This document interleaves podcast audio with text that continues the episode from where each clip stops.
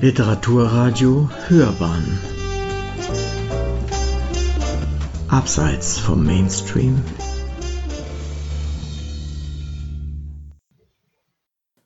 Literaturkritik.de Das Geschäft mit dem Artensterben. Ned Bowmans politsatirischer Ökothriller Der gemeine Lumpfisch zeigt eine Welt in naher Zukunft. Eine Rezension von Michael Fassel.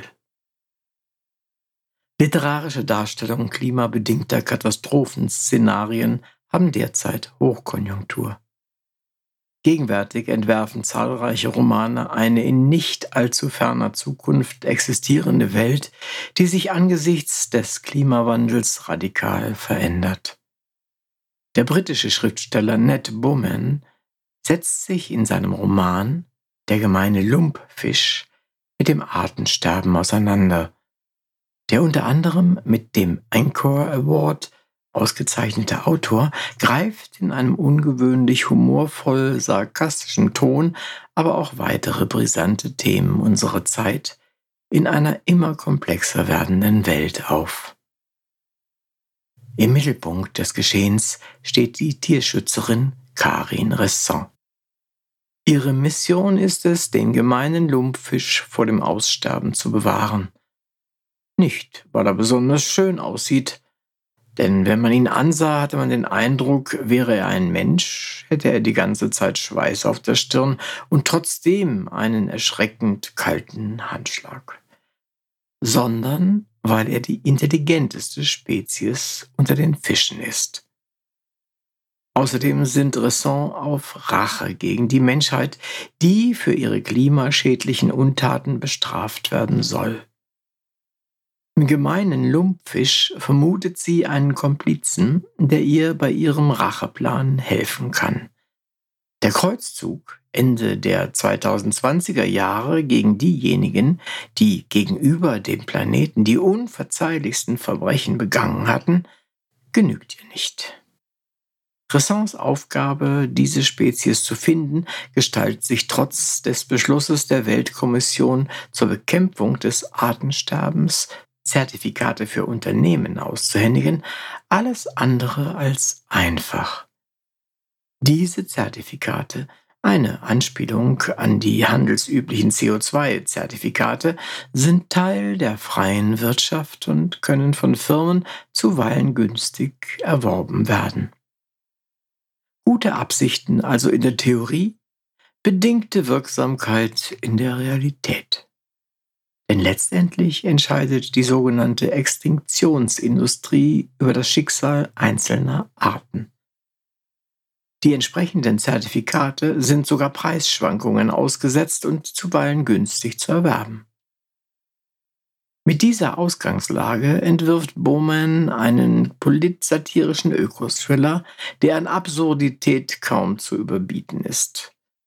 Die Klimapolitik verstrickt sich zunehmend in wirtschaftliche Interessen. Längst werden die Zertifikate als mögliche Geldanlagen betrachtet. Der Versuch, Synergieeffekte aus dem Zusammenspiel von Ökologie und Ökonomie zu gewinnen, scheitert. Selbst der Begriff des Aussterbens wird von der Weltkommission neu ausgelegt. Eine Art gelte nicht als ausgestorben, wenn Genomdaten auf den Biobanken existieren.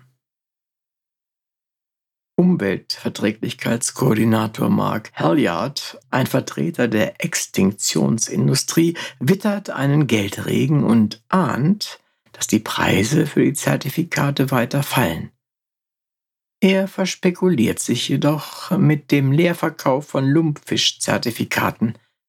Er ahnt zu diesem Zeitpunkt noch nicht, dass ein Hackerangriff auf die Biobanken sämtliche genetischen Daten vernichtet, sodass die Preise für die Zertifikate plötzlich ins Unermessliche steigen. Halliard hat, wie Resson, ebenfalls Interesse am Auffinden des gemeinen Lumpfischs, Zudem hat sein Unternehmen durch einen KI-Fehler ironischerweise den Lebensraum des gemeinen Lumpfisches zur Gewinnung von Ressourcen abgebaut. Halliards Mission besteht nun darin, zu beweisen, dass noch lebendige Exemplare des Fisches existieren. Ansonsten sieht er sich gezwungen, die Zertifikate für horrende Preise zurückzukaufen. Er schließt sich Resson auf ihrer Mission an. Beide haben ein gemeinsames Ziel, aber unterschiedliche Motive. Bohmann stellt eine neben all den angedeuteten Absurditäten eine krisengeschüttelte Welt dar. Leserinnen werden sich nicht fragen, ob, sondern wann die Apokalypse eintritt. Oder befindet sich die Erde schon mittendrin? Zweifelsohne werden der Klimawandel, das kapitalistische Streben nach wirtschaftlichem Wachstum, Ökoterrorismus und letztendlich auch künstliche Intelligenz in einen komplexen Zusammenhang gesetzt. Klimademonstranten, die felsengroße Panda-Tumore auf Geschäftsleute der Extinktionsindustrie werfen oder eine KI, die Medikamente herstellt. Bohmanns ausgeprägter Sinn für Absurdes greift die Themen unserer Zeit auf, unterhaltsam und sarkastisch, so dass einem zuweilen das Lachen im Halse stecken bleiben könnte. Nicht nur die plauderhafte Erzählstimme, sondern auch die Dialoge prägen den Sarkasmus der Figuren in diesem Roman. Für Halliard ist und bleibt der Lumpfisch lediglich Schlüssel für seine existenzielle Rettung. Ich liebe Fisch, aber aus diesem hier wird kein Sushi gemacht, was bedeutet, dass ich einen Scheißdreck über ihn weiß. Roman hält den sarkastischen Ton in seinen 16 Kapiteln und zwei Epilogen umfassenden Roman durch. Dies ist auch eine Leistung der Übersetzerin Marion Hertle, die an dieser Stelle lobende Erwähnung finden sollte.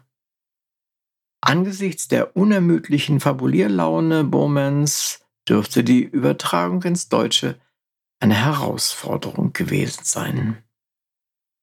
Ein Beitrag aus der Redaktion Gegenwartskulturen der Universität Duisburg-Essen. Sie hörten Literaturkritik.de Das Geschäft mit dem Artensterben. Ned Bowmans politsatirischer Ökothriller der gemeine Lumpfisch zeigt seine Welt in naher Zukunft. Eine Rezension von Michael Fassel.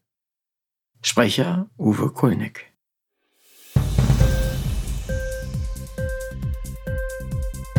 Hat dir die Sendung gefallen? Literatur pur, ja, das sind wir. Natürlich auch als Podcast. Hier kannst du unsere Podcasts hören. Anchor, Spotify, Apple Podcast, iTunes, Google Podcasts, radio.de und viele andere mehr.